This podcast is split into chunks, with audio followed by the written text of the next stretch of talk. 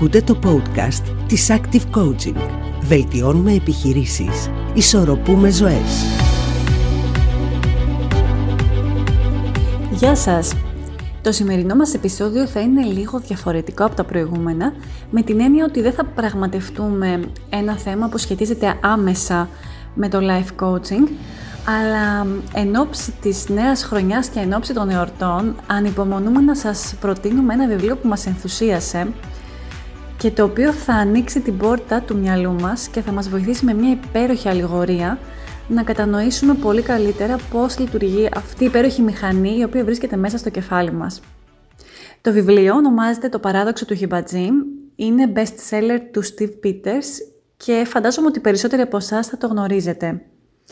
Συγκεκριμένα, το παράδοξο του Χιμπατζή είναι το πρώτο best seller του πετυχημένου αυτού ψυχιάτρου, ο οποίος πέραν της ακαδημαϊκής του καριέρας έχει δουλέψει με πολλούς πετυχημένους πρωταθλητές, καθώς και με διευθύνοντες συμβούλους, νοσηλευτές και άλλα ανώτατα στελέχη εταιριών. Στόχος αυτού του βιβλίου είναι να κατανοήσουμε γιατί σκεφτόμαστε όπως σκεφτόμαστε, αντιδράμε όπως αντιδράμε και πώς μπορούμε να διαχειριστούμε τις σκέψεις μας ώστε να βελτιστοποιήσουμε την απόδοσή μας τόσο στον εργασιακό τομέα όσο και στην προσωπική μας ζωή. Το παράδοξο του χιμπατζή πραγματεύεται με πιο γενικευμένο και απλό τρόπο τη λειτουργία του μυαλού μας. Μαθαίνουμε λοιπόν από την αρχή ότι στον εγκέφαλό μας υπάρχουν και παλεύουν διαφορετικά συστήματα, με στόχο ποιο θα περισχύσει. Ο συγγραφέας δίνει συμβολικά ονόματα σε κάθε ένα από αυτά, ανάλογα με τα χαρακτηριστικά τους. Το ένα λοιπόν είναι ο χιμπατζής μέσα μας. Το κομμάτι του μυαλού μας που υπάρχει από τότε που δημιουργηθήκαμε και εκπροσωπεί το συνέστημα και το ένστικτο της επιβίωσης. Τα άλλα δύο είναι ο άνθρωπος και ο υπολογιστής. Ο χιμπατζής είναι πέντε φορές πιο δυνατός από τον άνθρωπο. Ερμηνεύει όπως θέλει τα γεγονότα και βοηθούμενος από τα ένστικτα και τις ορμές μας αντιδρά σαν να δέχεται απειλές.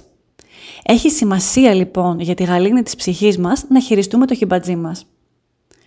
Το δεύτερο εσωτερικό σύστημα του εγκεφάλου μας είναι ο άνθρωπος. Ο πραγματικός μας εαυτός. Ο λογικός. Αυτός που είμαστε και θέλουμε να γίνουμε.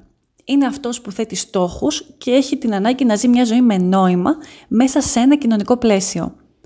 Ο άνθρωπος και ο χιμπατζής μπορούν να είναι οι καλύτεροι φίλοι αλλά και οι μεγαλύτεροι εχθροί. Στην περίπτωση που ισχύει το δεύτερο, είναι συνετό ο άνθρωπος να μην πολεμήσει το χιμπατζί του, καθώς δεν έχει ελπίδα σύμφωνα με τον συγγραφέα να τον κερδίσει. Οπότε είναι ίσως πιο έξυπνο να μάθει να τον χειρίζεται.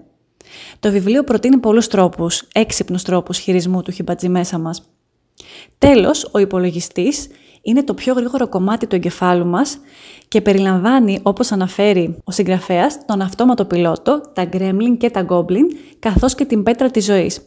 Όλα αυτά μαζί είναι προγραμματισμένα να σκέφτονται σε δέκατα του δευτερολέπτου και να αποθηκεύουν τα δεδομένα των πληροφοριών που δεχόμαστε και από τον άνθρωπο αλλά και από τον χιμπατζή, αφού πρώτα τα κατηγοριοποιήσουν.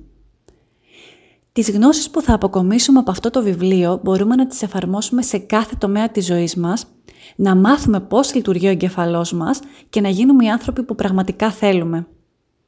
Εν ώψη λοιπόν της νέας χρονιάς είναι το καλύτερο δώρο που μπορούμε να κάνουμε στον εαυτό μας αλλά και στους αγαπημένους μας ανθρώπους, καθώς αποτελεί τροφή για σκέψη και έμπνευση για τους στόχους που θα θέσουμε το 2022. Ως δώρο, στο τέλος αυτού του podcast, θα σας μιλήσω για μια μικρή άσκηση η οποία υπάρχει μέσα στο βιβλίο και μπορούμε να την κάνουμε για 10 λεπτά κάθε μέρα, στο τελείωμα ίσως της ημέρας και μέσω της άσκησης θα μπορέσουμε να παρατηρήσουμε πότε έχει τον έλεγχο ο χιμπατζής και πότε έχει τον έλεγχο ο άνθρωπος στην καθημερινότητά μας. Ας ξεκινήσουμε λοιπόν. Για 10 λεπτά κάθε μέρα παρατηρείτε και καταγράφετε τις περιπτώσεις στις οποίες κάνατε ή είπατε πράγματα τα οποία μετανιώσατε ή δεν θέλατε εξ αρχής.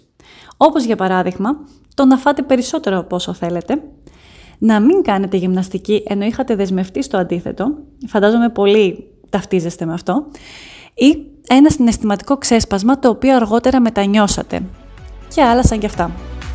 Αυτά από εμένα και δεν ξεχνάμε ότι η ευτυχία είναι ατομική υπόθεση και βιώνεται σε ένα μόνο χρόνο, στο τώρα.